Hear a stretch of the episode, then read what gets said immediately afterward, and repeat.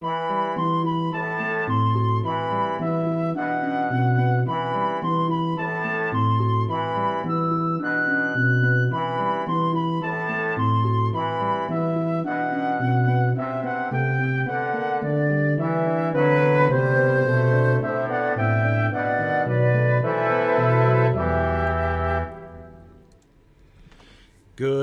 everybody. Welcome back to Exploring the Lord of the Rings. This is session number 256, and tonight we find ourselves buried in the snow on top of Caradhras. Of course, ironically, um, I canceled class last week because I was buried in snow at home. Uh, it was, I think, really, it was one of the most ironic cancellations I've ever had where I couldn't talk about the passage where they were buried in snow because I was buried in snow. But uh, we'll see. Um, uh, we'll see what happens. Um, okay, so uh, a couple quick announcements before we begin. First, uh, we've had uh, an exciting first at the Signum University Press here this past week, just in the last couple days. Um, the new book by Verlyn Flieger has been published. This is our first official full book uh, to be published. Uh, so uh, very exciting and deeply honored uh, that it should be Verlyn Flieger's next book. If you don't know her, Verlyn Flieger is the matriarch of Tolkien studies. She is just one of the greatest Tolkien scholars uh, who has ever lived. Um, and just a delightful person. And this new book is a collection of stories and poems by her. Um, it's just delightful. So I strongly recommend it. A Waiter Made of Glass. Uh, you can go to the Signum University Press webpage. You can go to blackberry.signumuniversity.org. Uh, and go to the Signum Press page there to find it. You can also find it on Amazon and a bunch of other places as well. So, right now, the ebook is available. It will be available on audiobook and paperback coming up soon, next month, I believe. Um, so, that is uh, a really exciting thing. Another really exciting thing at the Signum University Press that I recommend to you is Mike Drout's Exploring Beowulf. Um, Mike Drout is going through the entire poem of Beowulf, line by line, and doing a running commentary and uh, so he's he's he's doing he's doing a commentary on like the um, linguistic elements, the literary elements. Basically, Mike Drout, who has you know been uh, uh, publishing on Beowulf for for decades, you know one of the you know a highly recognized Beowulf scholar in the world, uh, is basically putting into a very engaging audio file. He's a phenomenal teacher. Uh, and he's putting in in these series of audio files like everything he's learned about Beowulf. Basically, um, it is uh, uh, it is enormously fun.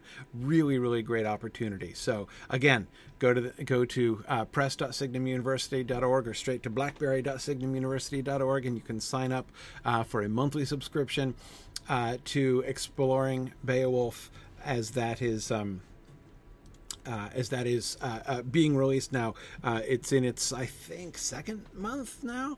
Um, but um, uh, really, really fun.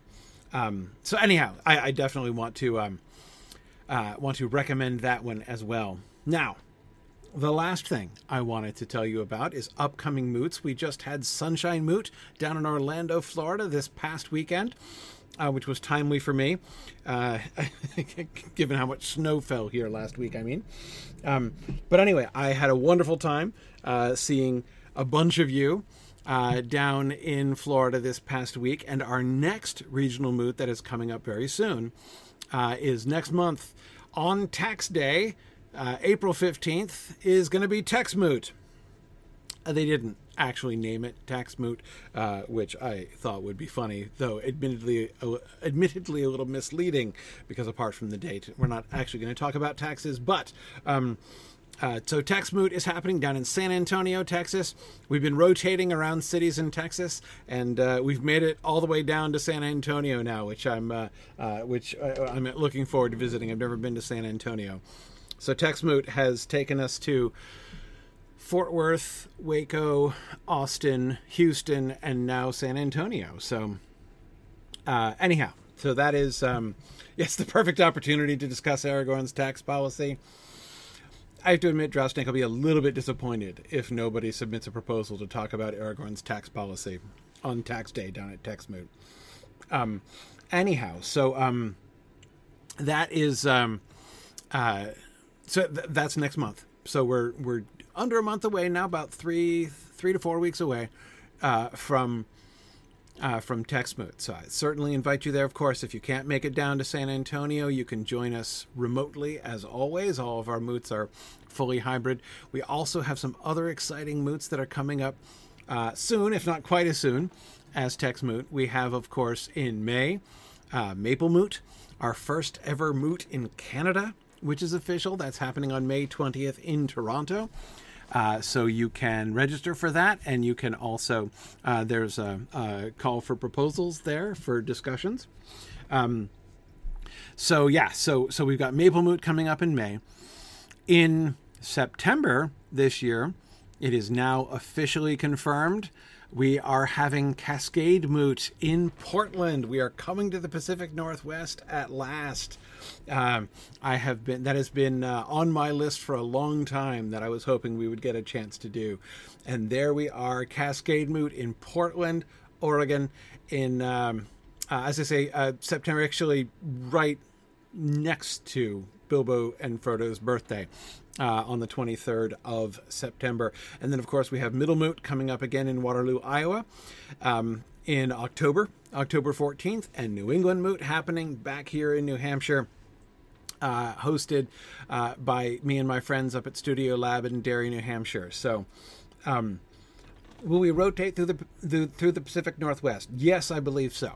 Um, I believe we. So we're we're I'm pretty much planning on rotating between Portland and Seattle. So we'll see. We'll see how that goes. We are planning to come to Europe sometime, Sylvan. We um um it's been a while now since we've done a Europe moot, uh, and we're looking forward to that. We keep um, failing to confirm exact plans and locations for those, but it will happen. It will happen soon.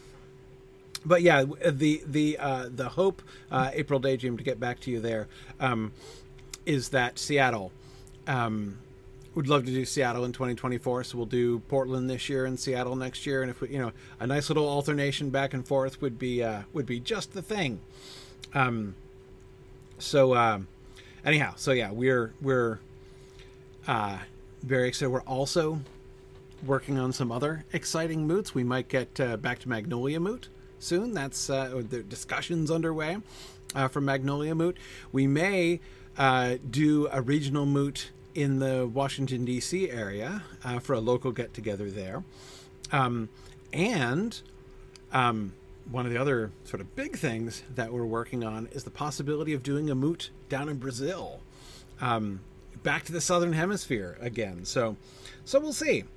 Um, we will, um, uh, with the, you know, be more forthcoming uh, announcements on on these things as we as we work on those. But um, in any case, uh, th- the next one, as I say, the uh, one to focus on right now is TexMoot next month, and also Maple Moot the month after that. And of course, in June, in the midst of it all, is Myth Moot at the end of June, and I believe we're approaching the deadline for um, early bird uh, tickets to uh, to Myth Moot. Um, so uh, so yeah, if you want to join us, Mythmoot at the end of the at the end of the month of June, we're going to be back at our uh, back at our our, our, our lovely old venue, uh, the National Conference Center uh, near Dulles Airport in Leesburg, Virginia, and uh, I just you know. Uh, Mythmoot is one of the highlights of my year every year. Can't wait for that. And yeah, there's going to be kids stuff this year. It's the the big addition that we added at um, Mythmoot this year. We had a bunch of families last year, and um, excited to welcome families with uh, small kids back again. We have some kids programming planned. Uh, it's going to be it's to be really cool. All right, so um, let us get back. Let us plunge back into the snow here, hoping for a Dakota moot. Well, that would be interesting. Uh, I have a connection, but uh, we'll see. Um, we'll see. I have to admit Nathan, I, I did get a proposal once um, from a couple people who wanted to host a, a, a, moot in Montana, and I was like, I think that would be fantastic. However, like, who, who's gonna come? like, how many people do we think we could get to come to a moot in Montana or the Dakotas? Um, uh, you can't. You, I've been there. You can't fool me. There aren't that many people there. But um, I mean, it's beautiful. It's it's wonderful. I love it out there. I've never been to Montana yet, although I'm actually going this summer. Um, but um, uh, but I've uh, I, I, have been to the Dakotas, and um, it's um, quiet. It's quiet out there, and enormously flat. Um, but uh, anyway, all right.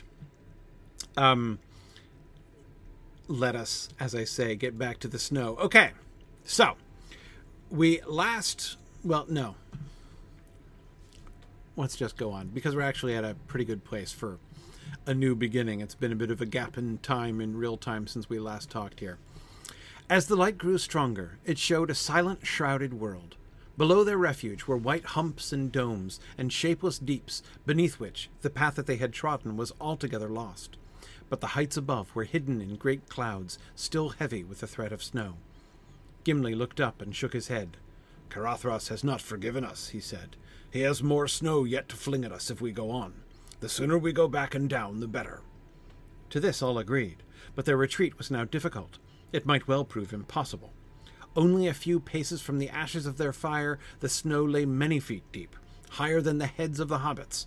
In places, it had been scooped and piled by the wind into great drifts against the cliff. All right, so um, notice first um, it we, we get two this passage here right has two passages two brief passages of description flanking this sort of the central idea here that uh, gimli gives voice to right in the first paragraph we have this sort of combination of two things it first gives us a description of the ground right? So you when you wake up after a snowstorm, and of course, a, um, for uh, those of you who have not experienced this, those of you who live in climes too warm to experience this kind of phenomenon, um, uh, I, I, it is too bad because it's a really wonderful experience uh, to wake up and see the world transformed uh, by the snow, and it is very beautiful. Um, and there's a kind of peacefulness in this description um, but it is also sort of quietly threatening as well and we immediately so while the uh, while the, the the silent shrouded world below um you know is like a sort of quiet and still it doesn't emphasize the beauty of it. But up above, we have the heights still heavy with the threat of snow. It is only a pause, right? Um, so we have a silent, shrouded world. Um, and I think that we. The word shroud. The word shroud is one of those words that um, and oh yes, absolutely. Um, a snowy day, like when the snow has just fallen, is immensely quiet. Um, snow muffles sound a great deal. Um, so yeah, but anyway, um, the word shroud. The word shroud is one of those words that I think has been used so often as a metaphor um, that we, in the modern world especially, have sort of lost sight of what it actually means, right? Um, a shroud, of course, is a cloth that you wrap a dead body in. So if something is shrouded, it is covered or wrapped like a corpse is covered or wrapped. Um, so if it is a silent, shrouded world, um, by calling the snow the blanket of snow, by comparing it to a shroud, it is by extension comparing the world that is wrapped in the snow to the dead body, right? Um, this is there. This is a quiet morning, but it is quiet in the way that a funeral is quiet, right? Um, and the sense. So one sense that we get is that they, you know, that. So first of all, notice another thing. We get no people in that first paragraph. Sometimes we will get, uh, you know, think of the all the, and this has happened so many times in this chapter, um, when we've gotten these uh, sort of atmospheric descriptions, right? And very frequently, some hobbit or other, usually Frodo, sometimes Sam, has been kind of at the center of it and has been the the the sort of transmitter of the sensory experiences to us, right? Like we'll we'll get a um, we'll get a description of the cold wind uh, knifing through Frodo's clothes, or of the warm wind from the south, um, you know, over his face as he casts back his hood.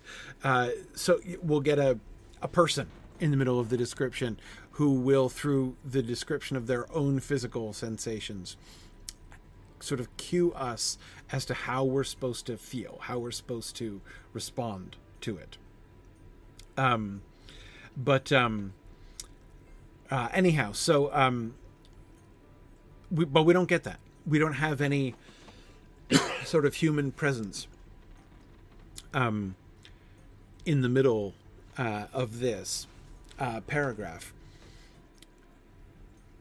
Below their refuge were white humps and domes and shapeless deeps, beneath with the, beneath which the path that they had trodden was altogether lost.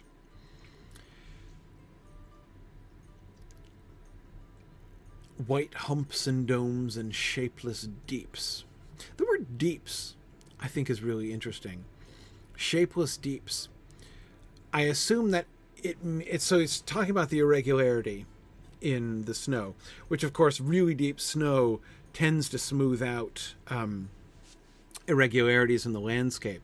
Um, you know, the snow will follow the shape of the landscape pretty closely, as long as it isn't too deep. But once it gets above, um, you know, about six inches or so, about 15 centimeters, um, it uh, it starts to kind of smooth things out, and all of the little irregularities of the land uh, tend to get uh, smooth. This looks like more than a meter of snow, um, and uh, so therefore, I think that we, um, you know, by then when you get that much snow, really it's only very significant. Um, uh, it's really only very significant features that will stick out from it. So the the humps and domes that they're seeing are probably things like, you know, massive boulders that would still stick up, right, uh, and cause a hump or a dome, um, and the shapeless deeps, I, I suppose would be, um, you know, like not chasms, like you know, cliffs or something like that. Those would still be cliffs, um, but you know, places where there was like a gap between two rocks, like that, their path probably followed up or something. Um, but uh, but you wouldn't really be able to see it um, see it very very clearly. Um, Yes, actually, Jackie, my uh, uh, my sister in law lives in Lake Tahoe, so I've heard all about that. Yeah, um, things like you know houses and mountains being buried under the snow out there. Um, yes, yes, uh, uh, that's uh, been keep getting sent uh, sent some pictures of that. Um, but notice again the the the cues that we are receiving in this paragraph. Um, notice the word refuge. Below their refuge, right? They're on this island. It's like a reverse island, right? Um, unlike you know an island sticking up out of the sea, they're like a, a dip down. The only place where there's bare ground under them um, uh, because of the fire, right? um, in the midst of all of the uh, of all of the uh, of all of the the the the shroud of snow. Um, the path was altogether lost. The path that they had trodden was altogether lost. Notice that there's no question they're looking at the way down. They're not looking. Uh, no one is even no one is even looking for the path that uh, they were aiming for up the hill. Right? They're just looking wistfully down at the path that they had trodden. Their only hope of survival, which is to get back down the mountain and escape, and it is it is altogether lost. Um, but the heights above were hidden in great clouds, still heavy with the threat of snow. Um, as Gimli is going to point out, it is in no ways done. The funereal, shrouded sense, this this with the stillness of death, really does seem to make explicit the evil intention of the snow. This is not just snow that's kind of making them, you know, think about death or fear death. This is um, snow that was sent in order to kill them, and the mountain is brewing up more. Um, great clouds still heavy with the threat of snow. Gimli looked up and shook his head. Um, Caradhras has not forgiven us. He has more snow yet to fling at us if we go on. Now, notice that for Gimli, in any case, um, there's no more question. You know, remember he was scoffing at the idea that Sauron's arm is long enough to pull down snow upon them or whatever. Gimli knows what's going on. Right? This is this is between them and Caradhras. Now remember that Gandalf was leaving open the possibility that Sauron did indeed have many allies, right? Which would seem to suggest that it is possible that it is in fact Caradhras who is flinging snow at them. Um, but that doesn't mean that Boromir is entirely wrong when he is inclined to attribute to attribute this snow to Sauron um, um, Bob the Three Quarterling, but he is, um, uh, but he will remember how he spoke of the mountains of Moria, um, all of the legends that he has heard. Right, this is his people still tell many, many stories about the mountains, including Caradhras the Cruel. Caradhras was called the Cruel and had an ill name, right? Um, it, it it does there is no positive suggestion uh, that the mountain is on Sauron's side. Nobody says that out loud. I believe that Gandalf. I believe that that's, that is what Gandalf is implying is a possibility, but he doesn't dwell on it. Mostly, I think, because he doesn't want to freak people out. Um, but again, remember the, the the the context in which that is brought up is when Boromir, you know, is wondering if Sauron is responsible for this, and Gimli says, "Oh, you know, whatever. Uh, his arm has grown long indeed. If he can bring snow down uh, from the north to trouble us here, um, what was it, four hundred leagues away?" Uh, and then Gandalf says, "His arm has grown long, right?" and he has uh, many powers and strange allies. So again, it's it's not stated. It is not. Um, there's no active pointing to it. But that does seem to be the thing that Gandalf is leaving open when he responds to Gimli. Um, yeah, yeah.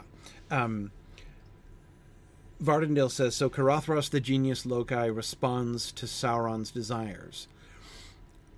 Possibly, possibly. Um, yeah, we don't know. We don't know. I mean, um, yeah, Ardent Cran says, I always imagine Caradhras as the grumpy old man shouting at those damn kids to get off his lawn. On the one hand, sure, yes. Caradhras is called the, called the cruel. I mean, that's what Gimli says. He's like, you know, we don't need that kind of explanation to explain this. Like this is pretty typical Caradhras behavior, right? At the same time, just weeks before, twice, the messengers from Rivendell crossed here over Caradhras into Lothlorien and back. Um, Elladan and Elrohir did. Um, remember those the last spies to return um, right before the company left Rivendell.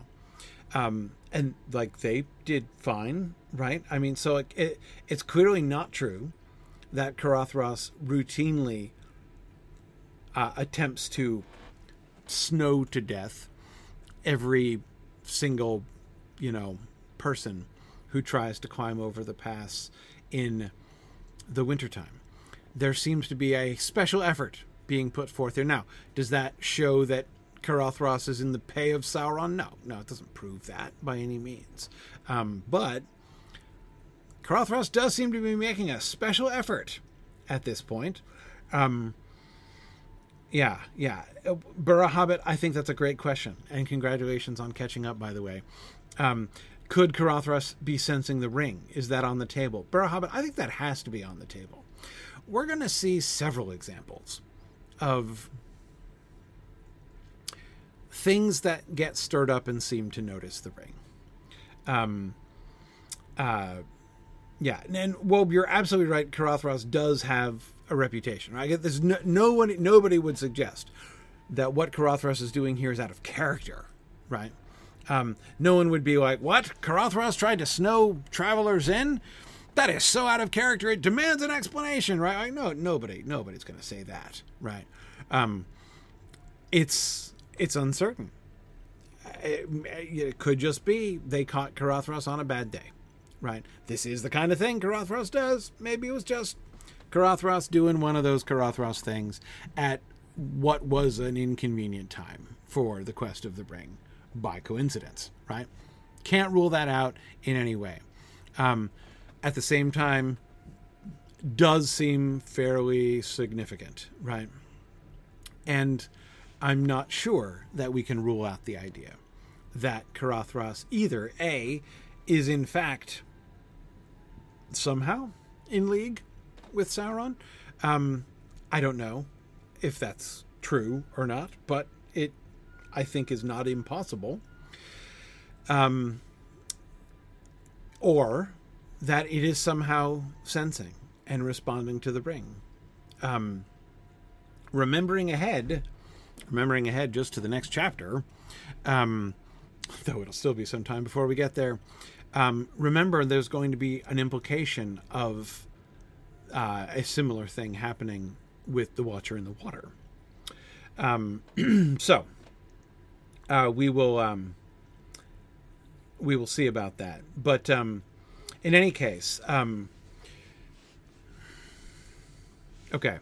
Uh, yeah, Dan, I wonder if. I mean, so far, there have been quite a number of. Evil has been drawn to Frodo at every step of his journey. There's the ring wraiths, obviously. Like Sauron sent them out to find the ring. He's carrying the ring. That they're going to be drawn to him is, you know, a, right. That's kind of a, a given for the whole situation. But um, Old Man Willow. Um, not every Hobbit walking party that goes into the. I mean, Merry's been to the Old Forest a bunch of times and didn't get sucked down to the Withywindle by Old Man Willow's powerful singing, right? Um, so, Old Man Willow, the Barrow-wights, and the Fog on the Barrow Downs. Um, and then, uh, of course, we have uh, uh, Caradhras here. We're gonna have some. We're gonna get the Watcher in the water. We're gonna have fun in Moria. Right, there are lots of things that are going to be going. Right, sarcastic foxes, absolutely. Um, uh, yeah. So I mean, one might begin to suspect that uh, something is riling the stuff up as they go past, right? Um, uh, think of Frodo's own intuition back in chapter 2, book 1, chapter 2. Um, when he contrasts his prospective journey to Bilbo's, right? On the one hand, he feels he's going to follow in Bilbo's footsteps. On the other hand, um, he recognizes the very significant difference between the journey that he is undertaking and the journey that Bilbo undertook, right? Mine is no there and back again journey. He's going to go into evil, drawing it after him. Now, of course, he's thinking there of servants of the enemy and spies of the enemy uh, who might be searching for him or pursuing him. But it seems also quite possible that that is going to be true in a different sense as well. Yeah, there's the wolves too. Um, we'll get to them. We'll get to them fairly soon, actually. Uh, but um, anyhow, so yeah, I so do I think it's possible that that Caradhras has been stirred up? Yeah, yeah. Is um is Caradhras being territorial here? Does he sense the entrance of some power into his domain that he sees as, if not a threat, at least a, a sort of challenge? Right? Um, you know, you you entered into my territory, and I'm going to let you know what I think about that. Right? Um, you made you you came in here and you're never going to leave again. That in fact seems to be the pattern, doesn't it? I mean, like that was Old Man Willow's response. Um, that was the Barrow-wights' response, and now that's Caradhras's response as well. Um, you've come into my domain, and I will keep you here by force and um, show that I'm the uh, that I'm the stronger. Right? Um, I think that that is what is implied um, by Gimli's um, words here specifically. Caradhras has not forgiven us.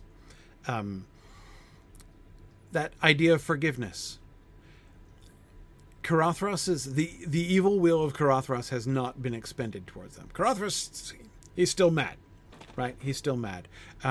He is he has not backed down. This is only a pause in the assault against them by by Caradhras. Um, and I'm the other word that I'm really interested in um, by uh, by Gimli here is the word fling. He has more snow yet to fling at us if we go on. I it's an interesting word choice because fling seems to me rather a um, yes it is a slightly underwhelming word. Um, disdainful aired i like that. That's yes. On the one hand i think that gimli is implying basically that they ain't seen nothing yet right? They think this is bad and that they're in a bad state right now they should try either staying or going on right um, on the one hand, yeah, in, in a sense, Aranas exactly. That was just a warning. I think is exactly one of the things that he's that he's saying. Um, but, um, yeah. Oh, two juice man, thank you. I was forgetting about the silence in Hollin, which I also think we can understand to be a sort of reaction. Um, a sort of reaction potentially to the ring, possibly a reaction to the, the that which is hunting the ring, conceivably. Um, but yeah, anyway, something along the lines. Um, now, Snake is wondering if Gimli is being slighting to Caradhras there. That if there's a little bravado in his use of the word fling, right? Um, you know, he's kind of making light of Caradhras's attacks. While all the while saying the sooner we go back and down the better right he's not recommending uh, he's not justifying or setting at naught the power of Caradhras um, but at the same not at the same time he's not talking like he's been intimidated either i, I think that seems to me right um, that um, it seems to have kind of both of those senses that is both to be a little bit of bravado on Gimli's side. He's not, um, you know, he doesn't scare so easily, um, while at the same time he is um, he is also acknowledging that what Caradhras has done so far is less less than he is capable um, of doing. Um, yeah. Um, yeah. Uh, oh, uh, the name Caradhras um, is uh, that's Sindarin. Um, it means red horn. Um, the names are just translations of each other. Um, uh, I'm pretty sure that's right. I know, I know that Karath or Karas, the first part of it, is red, um, as I recall. Like uh, Caranthir, whose name comes from red as well, because he's redheaded. Um, yeah, yeah. Um, but um, anyway, um, right, th- right. So the second part is basically hill. Right. Yeah. Yeah. Yeah. Um, no, I don't think the first one is ca- like uh, no, it, I don't think I don't, I don't, I don't think it does mean. I think it means Red Hill. I don't think it means Hill Hill. Um, the first part does look like uh, Karas, like uh, you know, uh, um, you know, Caras Galadhon or something like that. But um, no, I think it. I think I, I, think Red is the is the first part. Um, it's a similar word. It looks similar, but I, I think it's a different root. I'm treading on weak ground here, uh, weak ground of my own knowledge. That is, uh, my understanding of Sindarin etymology is not great. Um, Caran is red. Yeah, that's what I'm. That's what I was. Uh, that's the root I was looking for. Trifle. Thank you. Um, yep, exactly. Red horn, I think, is just pretty much the thing. Um, by the way, passages like this um, not this, but the passage that we're referring to, the passage where all of the names are given, where you know where Gimli gives all three of the names for each of the three mountains. That's you know the little Rosetta Stone that Tolkien, the professor and philologist, is providing us uh, to give us a little help in tra- in learning how to read the Elvish languages, right? Um, but um, uh, yeah, yeah. Anyway, um, okay. So, what was I? Um, what was I going to say after that? Hang on. Um, so back to Forgiven. Gimli's emphasis is on you know like the snow has stopped but don't mistake this for peace. Notice this is the transition right from, but the heights above were hidden in great clouds, still heavy with a threat of snow, and that's what Gimli's looking up at and shaking his head. Right? Don't think that just because the snow has stopped, that we're done.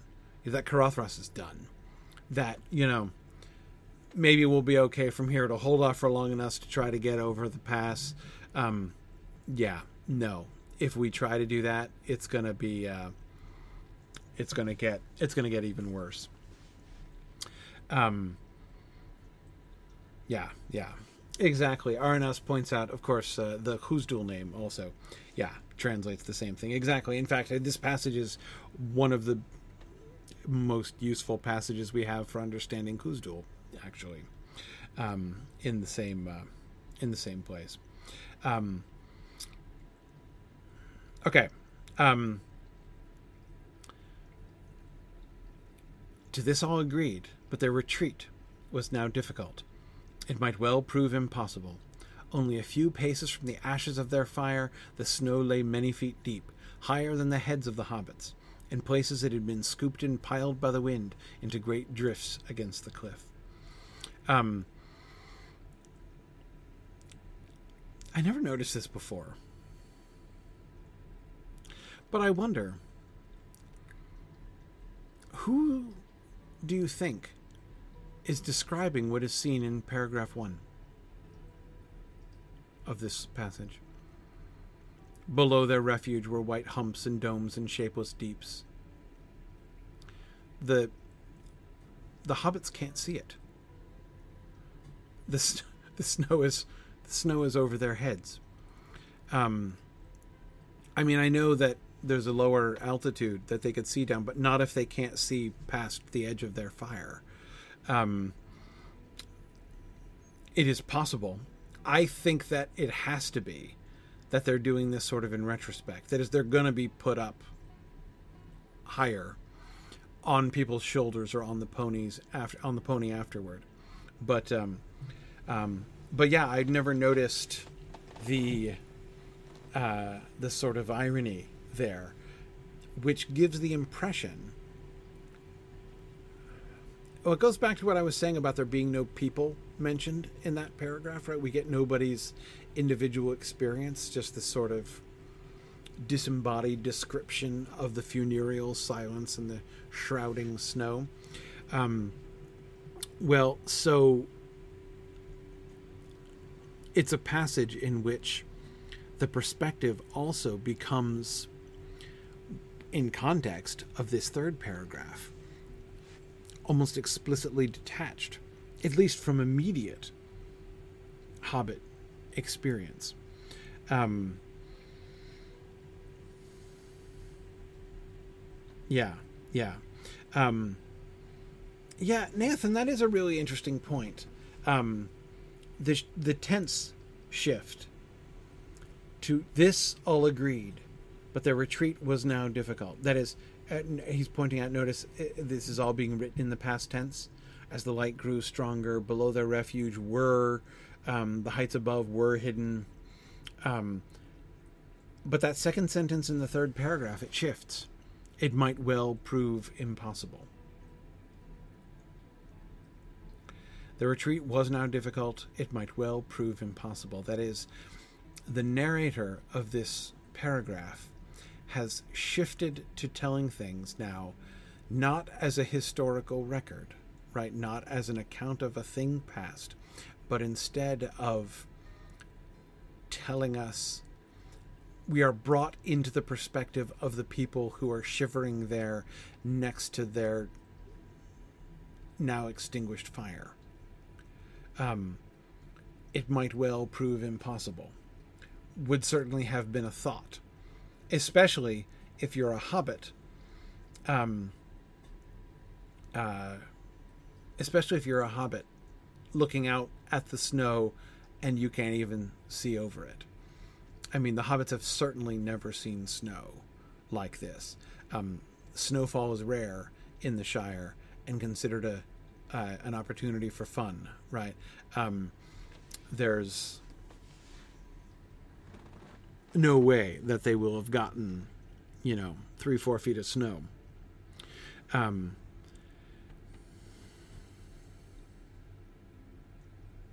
oh yeah, it shifts back to it. Sh- it shifts back to the past tense right away. Only a few paces from the ashes of the fire, the snow lay, many feet deep. Past tense of lie. Um, in places it had been scooped and piled by the wind into great drifts against the cliff. Yeah, no, it, it, goes straight back into the. It's only that one sentence. It might well prove impossible. That sentence is our glimpse not into the individual sensations or experience exactly of any of the characters, like of any. You know, again, we don't. We're not told what Frodo is thinking. We're not told exactly like what Frodo's experiencing with his senses um, uh, it might prove impossible. Um, it is a it is a sentence that uh, is is pointing is speaking of the situation as if it were future, not as if it were a past tense thing right? Um, it might well prove impossible. Nathan, I, I, think that you're I think that you're very you're very right. Um, uh, that that's a that's a very remarkable little shift that's easy to miss. Um, is it conditional or subjunctive? No, it's not conditional. Um, I don't believe it's subjunctive. There's no there's no syntactical dis, uh, construction that would trigger the subjunctive mood, which is only used in under sort of particular circ. You don't just start speaking in the subjunctive mood randomly.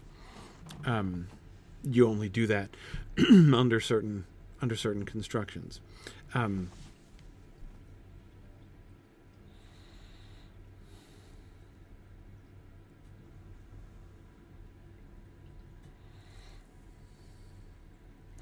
it might prove.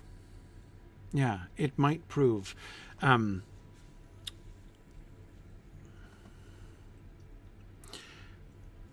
what it's not doing, though, there's a. It would stand out less tense wise if it used the perfect, right? Like this, if it's if if it said and said, it might well have proved impossible. Right? Um, it might have proved impossible. So using the present perfect there with might. Um, notice how when you say that, it might have proved impossible, says clearly that it did not prove impossible. Um, it might have proved impossible is a clear statement that it did not, in fact, prove impossible. Like it might have proved impossible under some circumstances, but it didn't. Right. Um, again, like the, the outcome is known exactly as you say, Aranas. It's declared, right? By not using the perfect tense there, it is left, it might well prove impossible, as if we don't know what's going on here. And that it's noteworthy because this kind of um, suspense isn't really a thing that Tolkien does a lot with. Occasionally, he will indulge in something which is meant to be, you know, a secret or a, you know, a reveal that comes later on, and we're, um, you're not supposed to know about it in advance.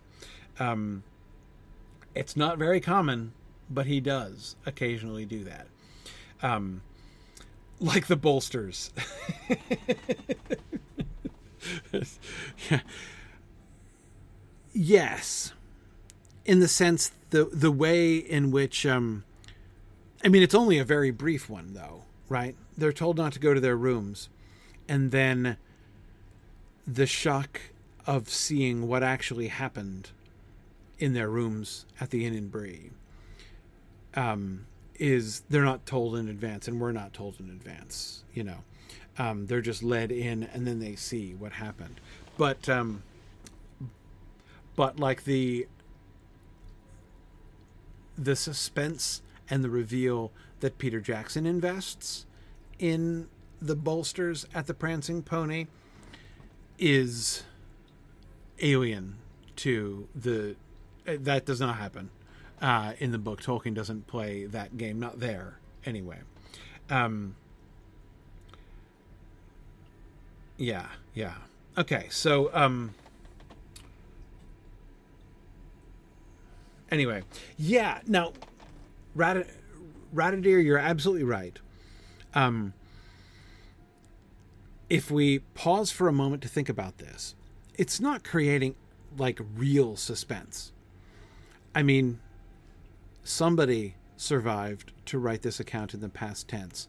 And um, yeah, there are many books that don't really play by the rules when it comes to that. That is, there are many books which have like an omniscient narrator figure, and you're never supposed to ask the question who is the narrator writing this book? How does the narrator know what happened? Right?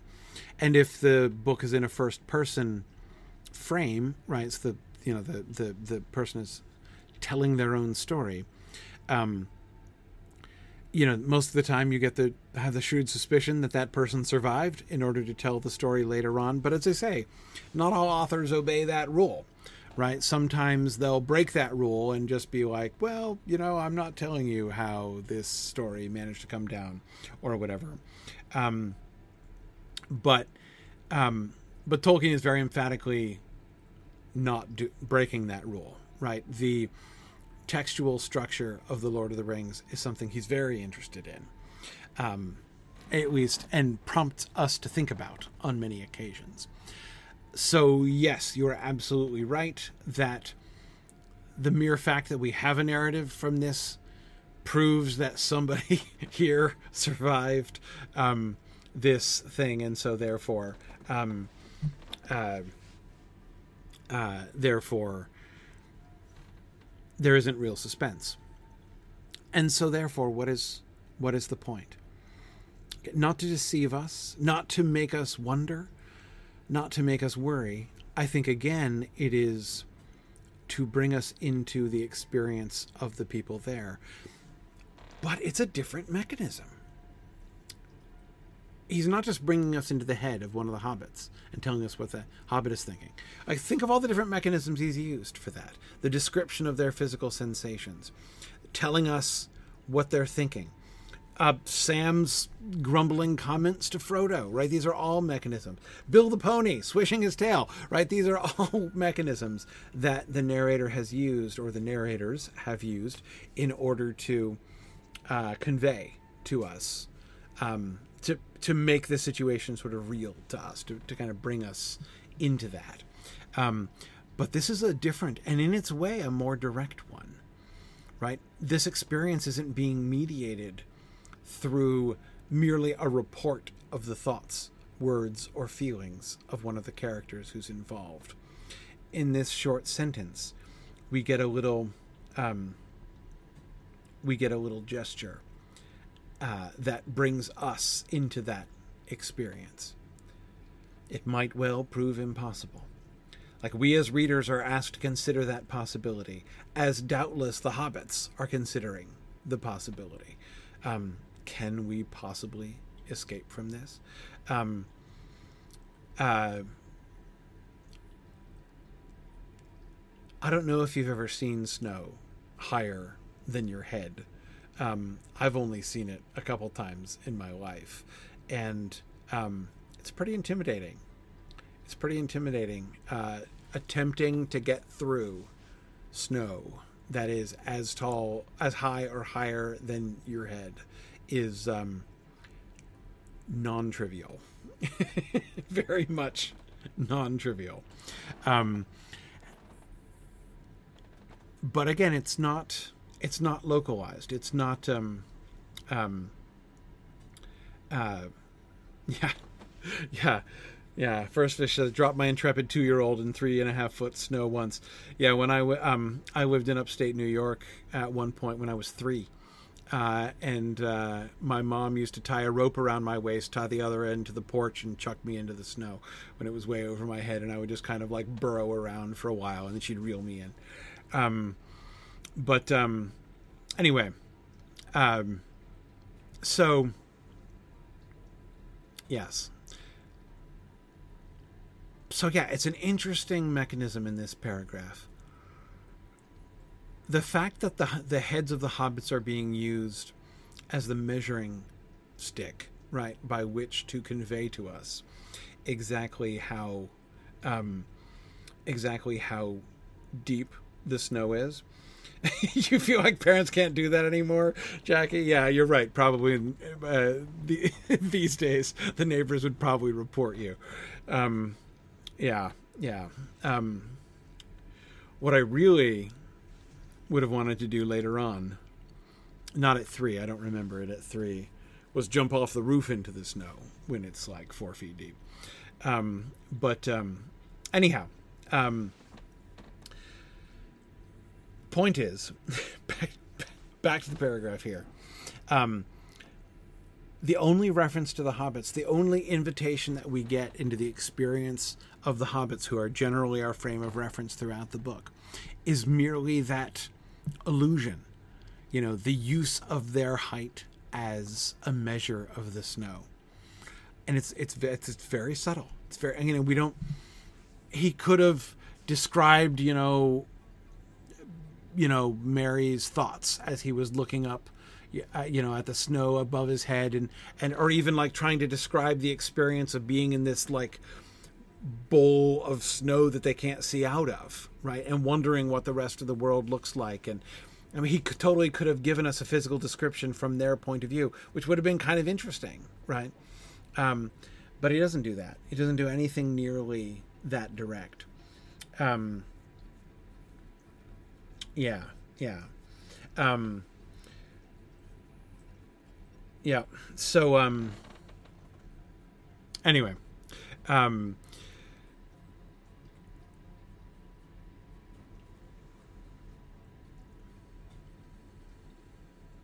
Yeah, I had never thought about that sentence before. But that is a really great observation. It's particularly intriguing. Sorry, I've been thinking a lot writing the first few chapters. Well, going back and writing what are now the first few chapters of my Exploring the Lord of the Rings book. Uh, intensely interested in the uh, textual frame of the Lord of the Rings. Uh, so I've been talking a lot about that. Uh, and of course, I've been thinking a lot in that context about the one narrator figure that we never talk about uh, in these discussions. Um, we've had a lot of fun playing the who wrote which paragraph game, which is which is great. And one of these days, as I said, I think there should be a, um, I think there should be a like a color coded key that we make uh, you know, to, to you know, I don't know, we, we, can vote or something, right? As to you know, a full, a complete guide as to which uh, which narrator is speaking in which paragraph we think. Um, but there's a there's an entire narrator that we're missing, and that is the one who wrote every single one of these paragraphs. That is the modern translator um, who is sometimes a very active mediator of the text. As, for instance, uh, when it goes, um, when we get when, when when we get the reference to an express train in chapter one, right, in describing the fireworks, that has to have been put in by the modern translator, right? Um, where else? Where else might we be seeing the intervention of our researcher, compiler, and translator from the Westron into English here. Um, yeah, we talked about him for the anachronism. Exactly. That's where it's easy to um, uh, keep that uh, keep that in. You know, where it's easiest to remember that, right? Um, but um, but yeah, I think it's this. Yeah, April. I mean, that's what I'm wondering. Like, could this be an intervention? I don't know. I don't know. Um, could the could that second sentence be a touch by the modern narrator? Um,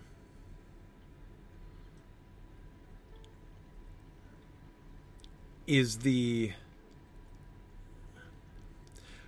was the original Westron, perhaps, using the perfect? It might well have proved impossible.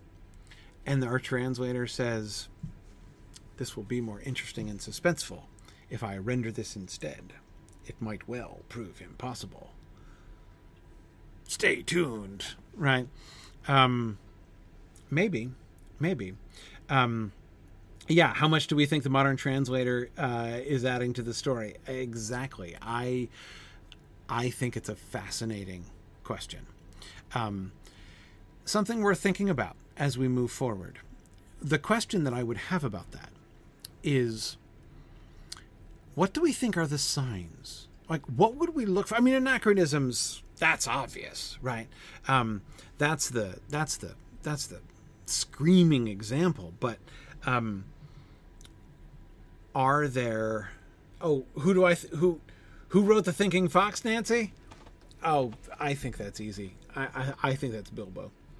Um, but um, yeah, yeah. the original Westron would probably have used the aorist, possibly Vardendale. Now, hang on. I've been learning about the aorist tense. The aorist tense is the past tense when you refer to a thing that probably happened once, right? Like, uh, not a thing that happened recurringly. Anyway, yeah. Um, yeah. A point-like event. That's exactly, just exactly it, Bjarne Hunter. I'm, I've gotten so much better at the aorist tense recently. Um, next thing you know, I'll be able to explain the middle voice, but I'm not holding my breath. Um, okay. Um, okay. Flashbacks to college Koine Greek. Yeah, I'm been uh, ex- experimenting with Koine Greek recently. So yeah, it's a Greek thing. Sorry, Mario. Yeah, Greek, Greek, Greek language references. Um, okay. Um. Anyway, I. This sentence is enough to make me suspicious. That's why I was bringing it up. Um, it's enough to make me suspicious, but but I don't know that it proves it. Um, what we'd have to do is look for some kind of trend that we could you know there, there has to be some kind of evidence that we can point to some kind of tendency that would seem better to fit the modern translator than the original hobbit authors. Um, but um, yeah. Anyway it's a possibility it's a possibility. Let's um it's uh Yes, trifle, that's a really great suggestion. Um looking at uh looking at idioms. Yeah, idioms are almost certainly not a direct translation or at least trifle not if they not if they make sense. right. Um an idiom that sounds particular, you know, that sounds pretty weird might um might not be. Yeah. Yeah. Um Yes. Yes. Um, well, let's um uh, let's stay at home with this one, Trifle.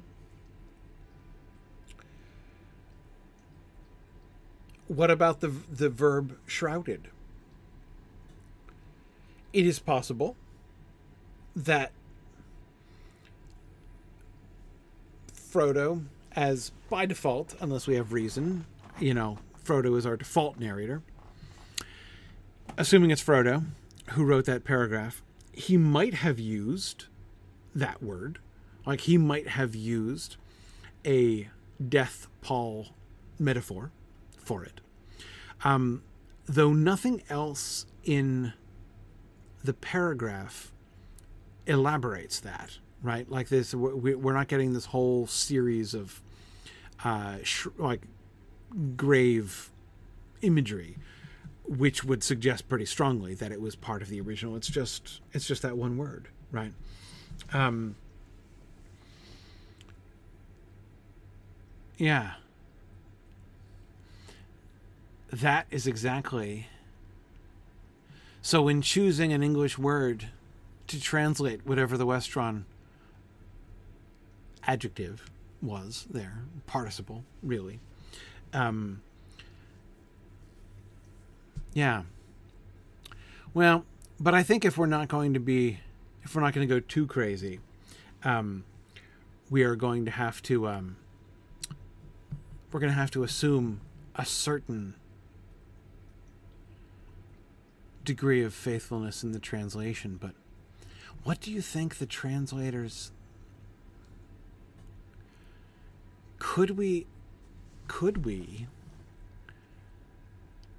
recreate could we um you know sort of reverse engineer our westron translators theory and approach to translation based on how it's phrased ah. um that would be fun in a like especially geeky kind of way. Um,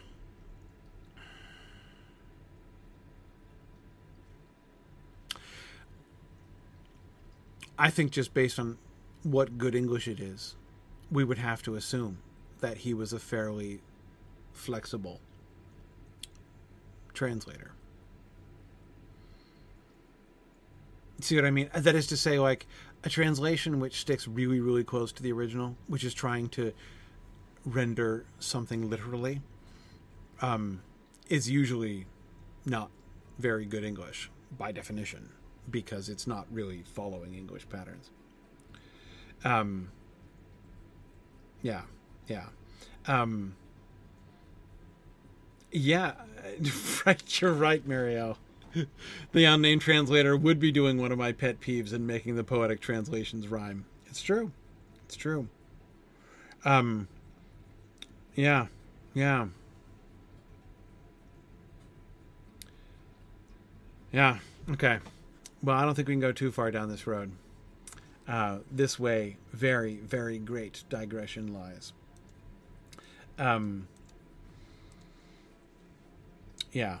Yeah, 2J man, that seems sensible. Um, oh, sorry. Oh, wait, no, sorry. There's switching around. I was reading Justin's comment. I think the modern translator wouldn't remove so much from the Westron, but rather they would either recontextualize things for modern audience or uh, to make things sound more exciting. Yeah, yeah, um, yeah. Interesting, interesting. Okay, all right. Um,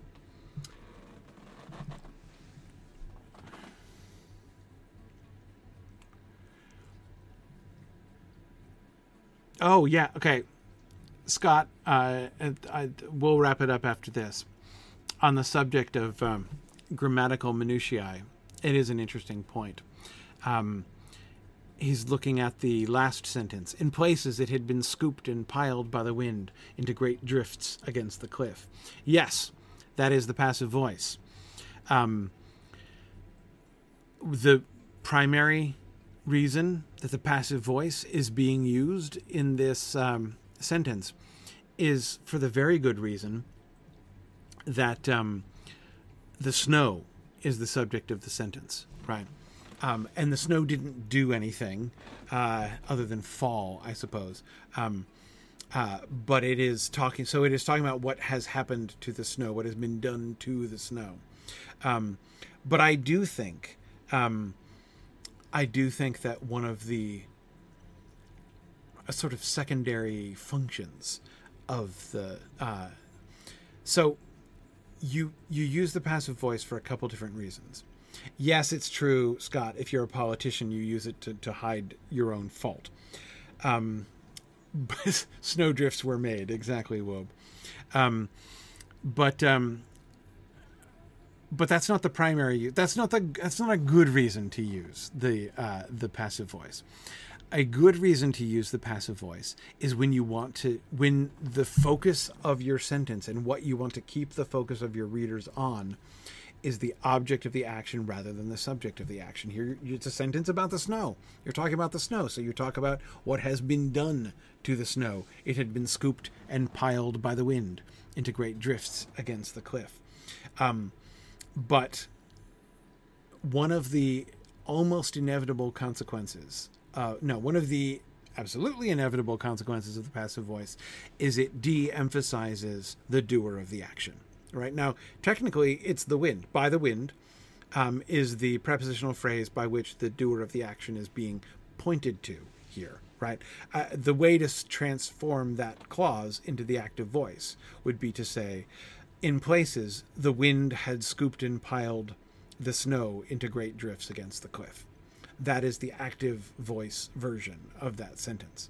But by saying in places it had been scooped and piled by the wind into great drifts against the cliff, you're de emphasizing the wind because it's not the wind you're talking about. The wind is in the past anyway, right? Um, what you are interested in is the snow and what has been done to the snow. Um, but there is also um, so the inevitable effect is to de-emphasize the doer of the action. A more subtle and not quite inevitable, but very frequent um, uh, result of using a passive voice is um, creating almost a sort of air of mystery about the doer of the action, right? Um, some the passive voice can make an action sound like it just happened, right? Um, now, again, not in this case because he says by the wind, It, it acknowledges that the wind did it, and yet there is something. Uh, there is something that. There is something involved here, right? Caradhras is also sort of looming vaguely behind this use of the passive voice as well, right? Um, in a sense, it had been scooped and piled by the wind into great drifts is like a, a sort of a different a passive voice version of um, you know uh, like Caradhras has more snow yet to fling at us, right? Gimli is pointing directly to Caradhras as the source and origin and cause of all of these actions, of all of this snow and wind and storm, which is all targeted at them and not just happening. But it's one of the sort of questions that um, you've got the facts that are surrounding them, the scene that they can see, and then you have in the middle of it Gimli's interpretation of the scene, right? Let me tell you why this, ha- you know, Caradhras has not forgiven us. Caradhras did all this stuff. The mountain did all this stuff on purpose against us. Um, and we get that sort of hint, the passive voice, um, the thing happening, um, you know, by the de-emphasized subject in the in this context. When you have things happening around you, the wind is blowing and the snow is falling and uh, mounting up around you, and this sense of disembodied malice that someone is doing that to you but you can't see them doing it right you just see the storm around you and uh, if you're Gimli, you know there's something unseen that's causing it. Um, yeah, emphasis by de-emphasis, Silk waistcoat, something like that, something like that. Um, yeah, yeah. Um, and agreed, Bjorning. Uh, the suspicion, but not confirmation, of Caradhras being the actor, yeah, increases the suspense of this uh, of this whole episode. Absolutely. Not to mention Bjorning, as we were talking about earlier on, the suspicion, doubt, concern, wonder of like, okay, even if it is Caradhras, what does that mean? I mean, is he calling an audible here? right? Is this just him? Is this just Caradhras being Caradhras? Or is there something else? Has Sauron discovered them? Um, remember Gandalf revealing himself all the way down to the mouths of the Anduin, right? Uh, Gandalf is here, writing it in the sky. Um, how how much trouble are they in now, even if they escape? Is the enemy upon them? Is that what this means?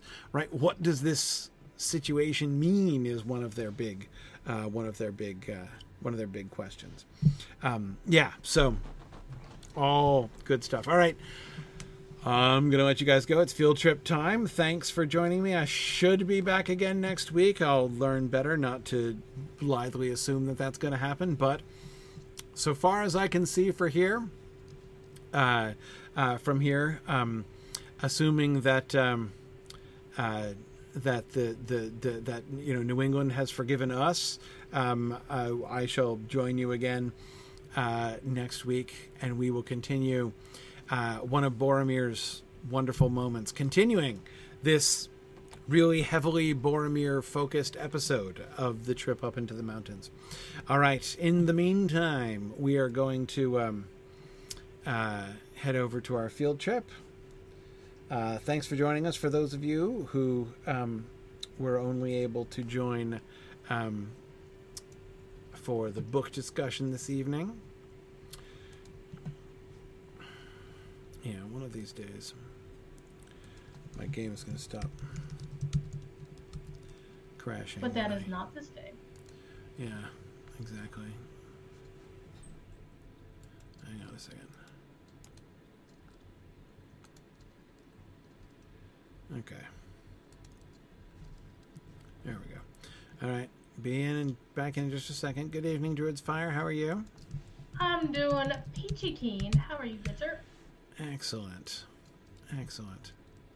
I was going to say, good to hear your disembodied voice again, but of course, I was hearing your disembodied voice all weekend too, so there we go. Down in Florida. Where I was not down in Florida. Yes, sadly. Okay. I'm not sad about it. I don't like Florida. Whether or not we're not friends. No, but I'm still sorry you weren't there with us.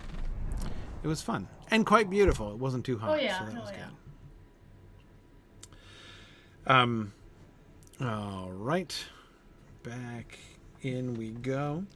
Um, and sadly, Valori couldn't make it this evening. Oh, Um, wow. she's uh, uh, she is not unwell, but she is parenting this evening. She has uh, uh, probably not yet arrived home from her child's. Uh, she she has a kid doing uh, a drama production, and it's uh, dress rehearsal night, I believe. So, sadly, she could not be here. Okay.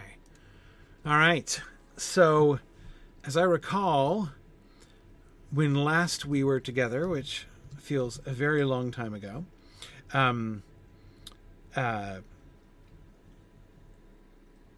we were, yes, we had reset the milestone to Herne.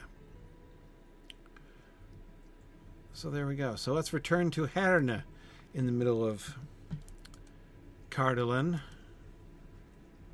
There we go. So we're right here. We are coming to Herne.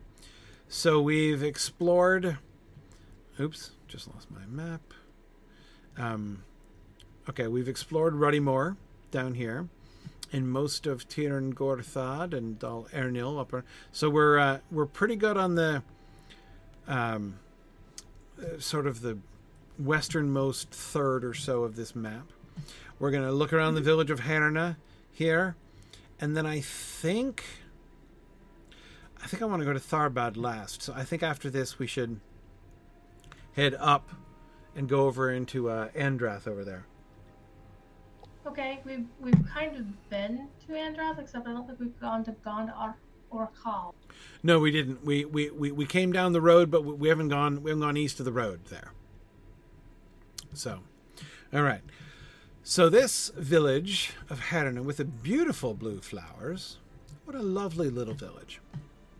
So the first thing we can notice, sorry, I got my uh, quests blocking my screen here. Okay, the first thing that we can notice here is who lives here. And that seems perfectly obvious the moment you look around. The buildings look just like Bree. Um, so, culturally speaking, this town seems to be, I mean, I, I clearly a human town, and from people who are in some way related or connected historically uh, to the Bree people. I think the buildings down here are a little bit smaller, but we can see the same kind of wattle and daub walls and things. You know, the sort of Tudor style. Um, Feels these, like walking in Stratford upon Avon. yeah, these um, these sort of bluish gray slate roofs um, feel different from Bree. I don't think Bree has the blue slate for sure. No, I don't think so. That may be like a local thing. Um, though I certainly the stone around here certainly doesn't look like that. But maybe there there's a, a place where they get it. Um, it certainly sets off the blue flowers just gorgeously. Indeed so. Um, now, hmm, okay. So where exactly are we? We're like what I'm looking at is the geography here. We're in the this sort of lower city, and these roads. There's this just tangle of roads here in town that I can't really. So the roads that are meeting here, there's the road that goes down to Minhiriath, and there's the road that goes down. The Greenway continues down to Tharbad, and then the Greenway continues up, obviously, as we know, towards Bree, and then out towards Sarn Ford. But then there's this like loop. I mean, it's like Harna has a beltway here, which is I don't quite understand why it does. Um, but however that came about. Um, ooh, look, a denizen. Hi there. Okay, we've got this cloth sort of long tunic beneath the leather armor,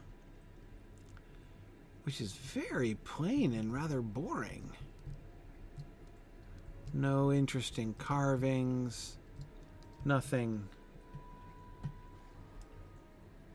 dangling down. Huh. They're more simple folk. They're not really into a lot of ornamentation, apparently.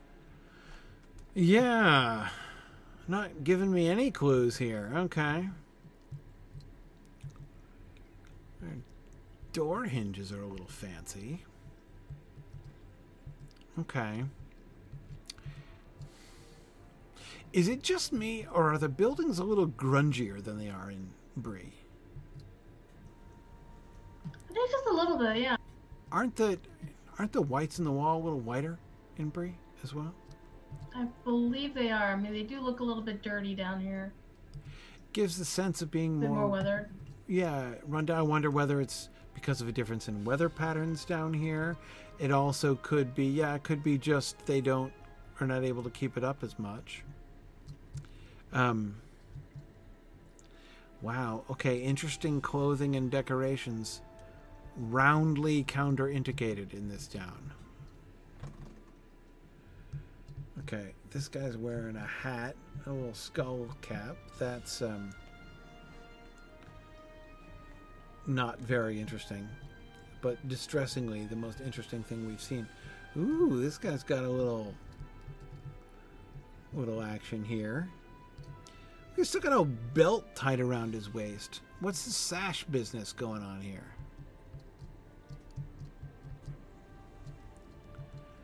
He's just wearing a sash.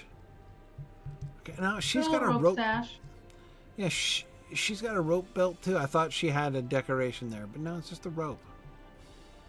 We're all wearing rope belts. Nice little headband this guy's got. Huh.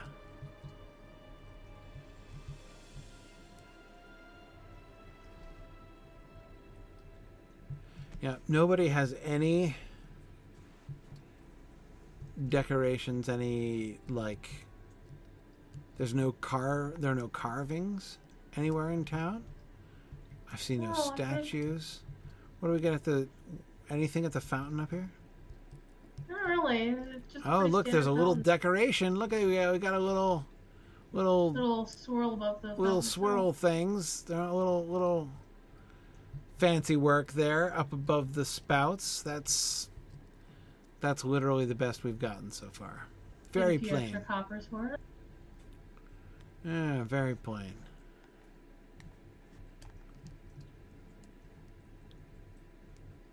It gives me the feel of like, okay, this is not the capital of the area, sort of situation.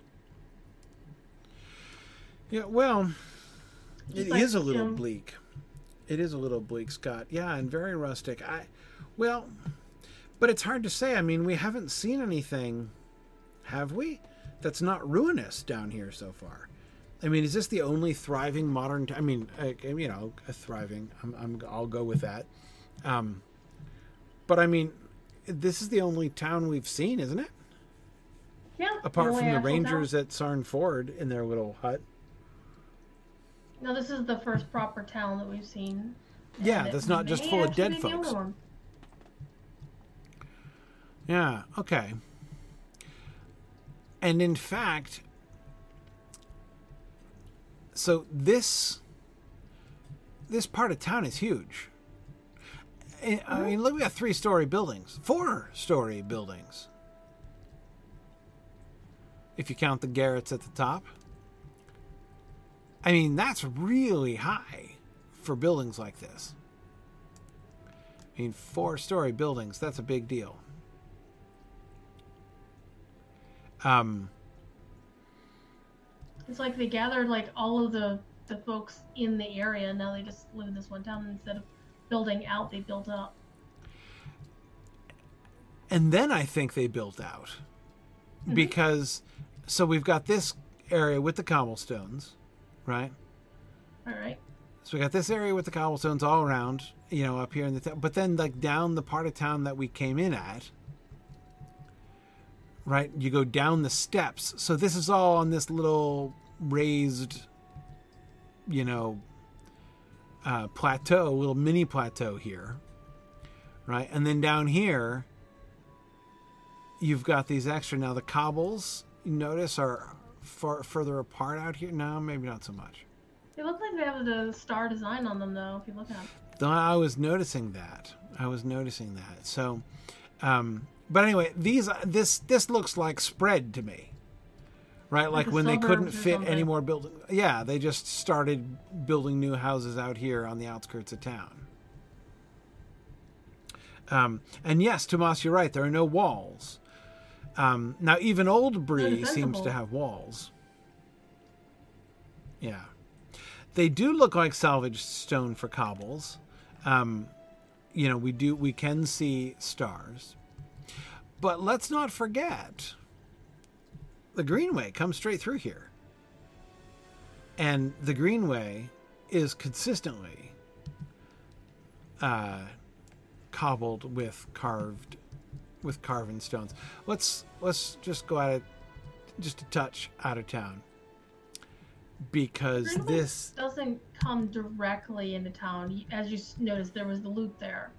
So Well, that's what has I- that- kind of that's like what I a wanna see. travel So- stop. this right here, this is the Greenway because this is the road that goes down to Tharbad across the stream and then up. So this south of town. That's why I wanted to head out this way. Um, and we're seeing the same stones here. So see, I don't think that these are reclaimed. I think that these are the original cobbles that were used when the people of Gondor and Arnor cobbled this whole stinking road, you know, stretching from Gondor to Fornost. Um, and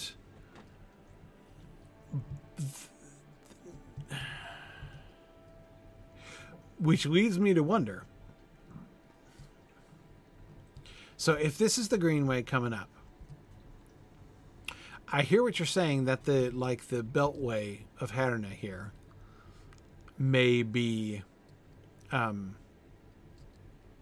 See, and look how spaced out these are. These are not like would these have been spaced out because you know that the Gondorians didn't like and now let us like pave the driveway to these people's house, right? Like that clearly didn't happen.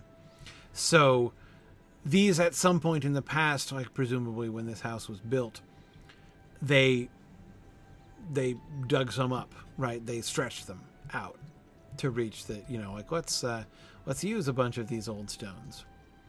And as we can see, there are big old gaps, and they've spread them out here. Definitely recycled some some stonework for real. Yeah. So you are suggesting that the greenway, this this the the greenway actually continued around this way, which I can believe.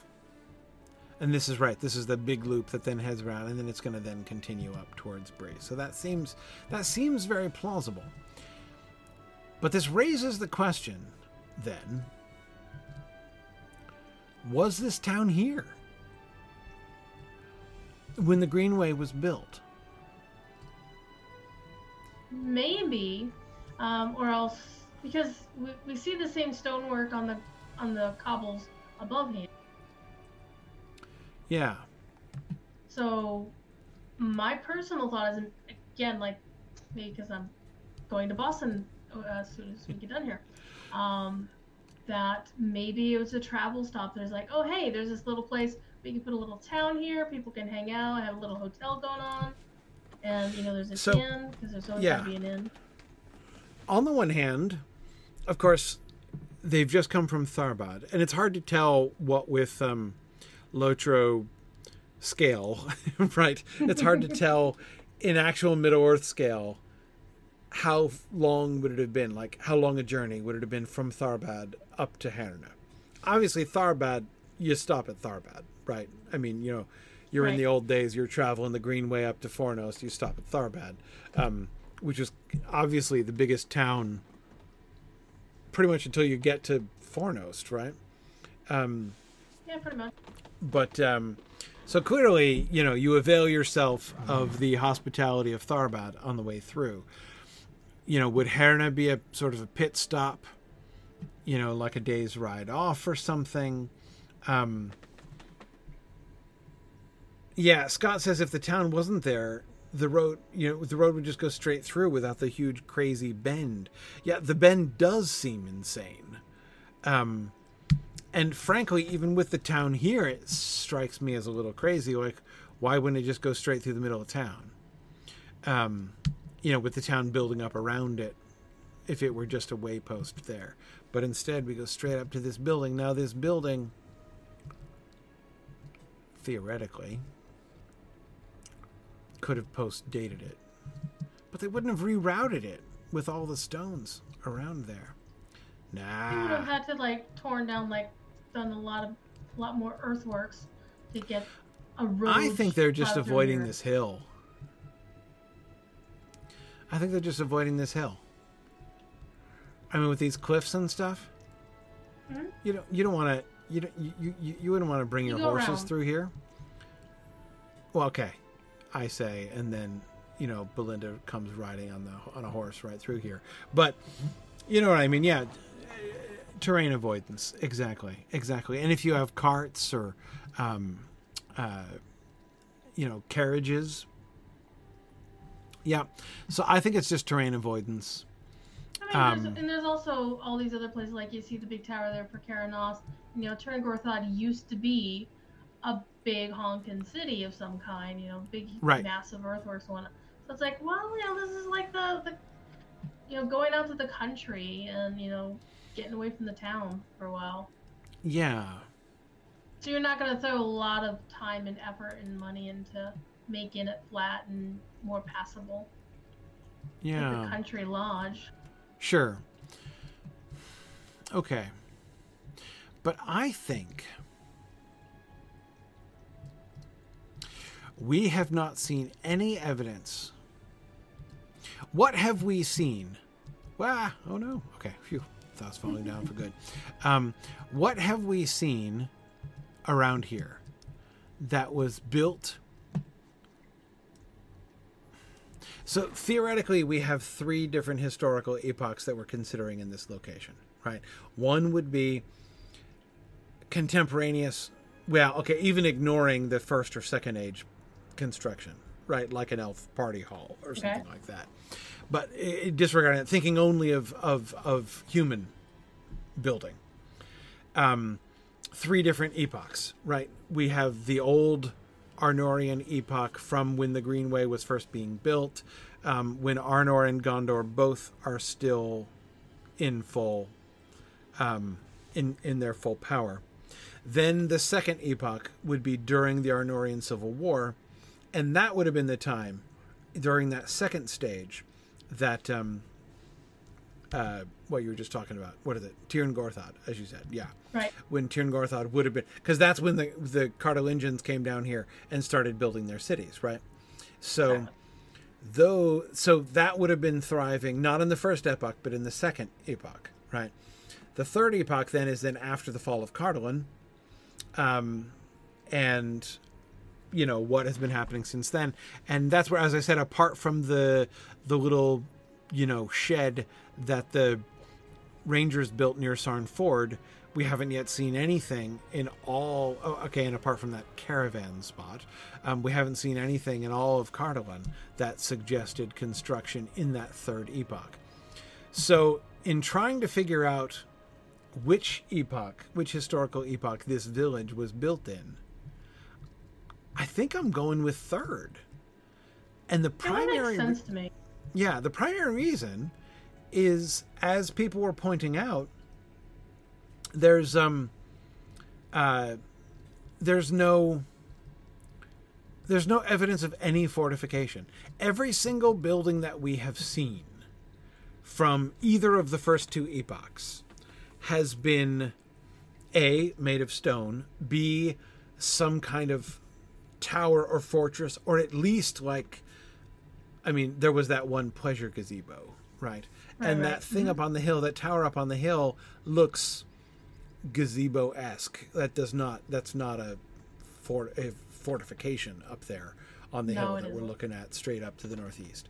Um, so, but but still, like th- that's what they tend to look like, and I can see from here that that's going to be a second epoch. Um, construction up there. But I would think if they did build something down here, it would have been a tower, a cast. There'd be walls or evidence of walls, right? Somewhere, a little fragment, a little ruin. Um, but just houses with little waist high stone walls. Uh, that. built a time of peace. Yeah. And there was like nobody around, pretty much. Yeah. Um, yeah, exactly. So now, of course, the thing to keep in mind, Bree looks like this too, and Bree predates all of it, right? Bree's been there forever. Um, since you know the second or even possibly the first age. So the f- mere fact that this looks like this with wooden houses and stuff, but remember, even Bree had a wall, um, a mostly yeah, ruinous wall. Stone wall. Yeah, but even you know we remember from the, um, you know, examinations of Bree ever so long ago. Um, years. Yeah, that um, we could see an Arnorian wall, which is presumably put up during that first epoch, during the height of Arnorian rule, um, but it does not. Um, uh, it does not mean that. Um, but there was also an older wall which I think was something like the original wall of Bree. Now, I agree, Arnas, that you know he asks how much of the construction in Bree actually predates the walls. I mean, those wooden houses, wooden houses like that can last for centuries.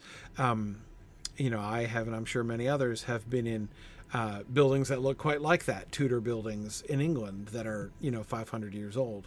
Mm-hmm. Um, but not 5,000 years old right? I mean, you can't build a you know a wattle and daub wooden house like this that's going to you know last all the way from ancient Mesopotamia you know to the modern day like that's um you'd have to rebuild your wooden house uh, is what I'm saying right like so um so it is true that the houses that we see in Bree are a modern construction must be a modern construction they can't last for millennia those houses.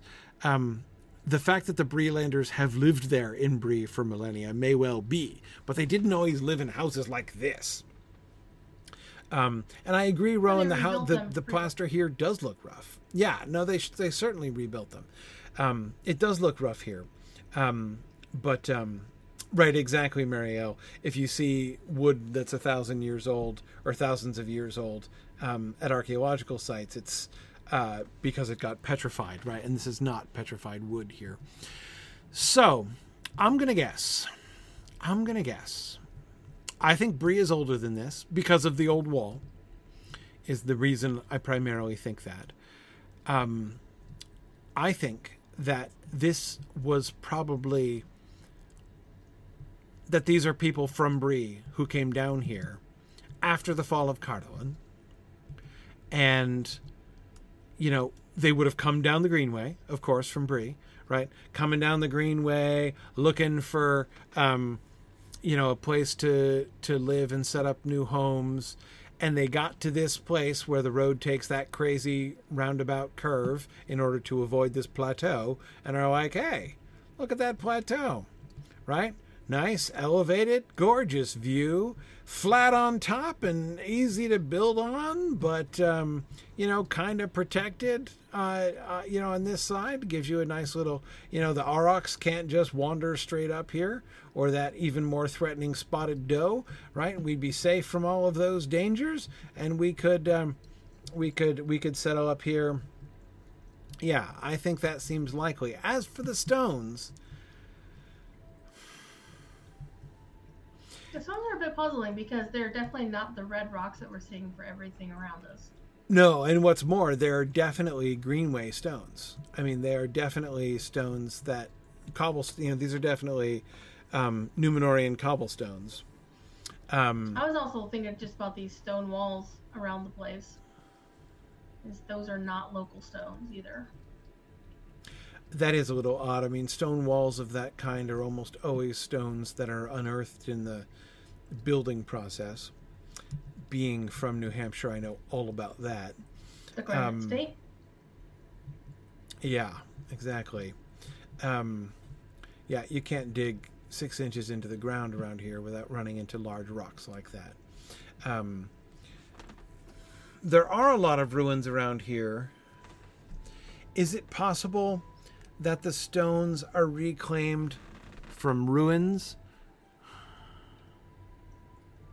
rather possible. th- yeah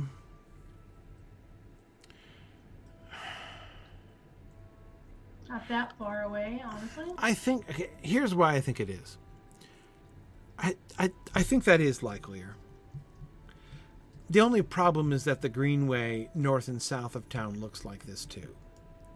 Um, because if we look at this, like look at this, like these pieces with the stars off center, right? and some border around them. Like nobody cut a cobblestone to look like that. And when we see patterned cobblestones on the Greenway, like down in Enedwaith, for instance, um, we see this, you know, the stars and trees are clearly, you know, centered on the cobblestone, like it was put there on purpose.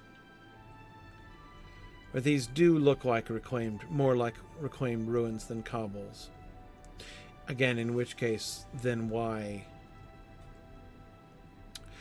I think the only explanation would be that the mo- the later people, the later denizens, the builders of Harna here, who were reclaiming the ruins to use for cobbles for their streets, that the Greenway, the original cobbles of the Greenway, had vanished, either been absorbed into the ground or hauled away long before, or something like that. Um, and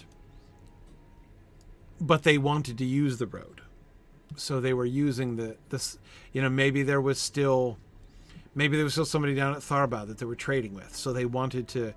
Uh, they, they wanted to sort of repave the road down to Tharbad and up towards Bree. Um, and they did it with these ruin stones, the same ruin stones that they used to pave the streets in Herna here. That's conceivable to me. That seems to work, yeah. Makes a lot of sense to me as well. Yeah. Okay. Well, very interesting. But this, ironically, Bree has clearly been redone more recently, right? Mhm. Again, that's why it looks so much less grungy. The plaster's really in bad shape here on a bunch of these buildings. Um, Well, Bree is more of not really a north and south traffic area, but is it east and west?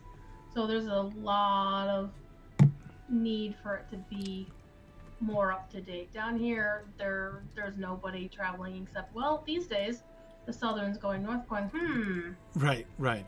Yeah. But no, you're right. I mean, this is kind of it's it's it's like Bree. These people are from Bree originally, but this is this is this is the sticks. This is the hinterlands. Um and yeah, well, I don't know if it's true that the people aren't in great shape, but they certainly aren't rich. They are not rich, either in money or in art. Ooh, look at those lovely baskets. Those baskets are the fanciest thing I've seen in town. And what a lovely picnic hamper. This lady must be a basket weaver. And look at her nice colored dress, too. And she's not wearing a rope belt. Oh, this woman's got it going on. The design on the front of her belt is almost pictorial. Not quite. Yeah. Fancy shoes and everything. Oh, she does have fancy shoes. Yeah, this is this is like one of the leading citizens of this whole town. Yeah, she Maybe she's from out of town. You're right. Who knows? Who knows? Okay. All right. Well, we are running late, so I'm going to let everybody go. Thanks for joining. We've uh, we've uh, well, I don't know if we've solved the mystery of Heron, but we've uh, we've come up with a good theory for it anyway. And um, next time we will not. I think actually I wanted to take a jog down towards Minhiriath, which we can't get to yet. Um, Yet. but I wanted to, to kind of look down this road to see if there were any other ruins or anything that we could see, and then we will head back up towards uh, Gond Orkhal and Karanost across the across the river there, um, and we will continue going sort of clockwise here around Cardolan from here, and then thence down to Tharbad and across to Swanfleet. So that'll be the plan. All right, thank you everybody. Thanks for joining me good night all and i will see you guys next week. Bye now. Bye.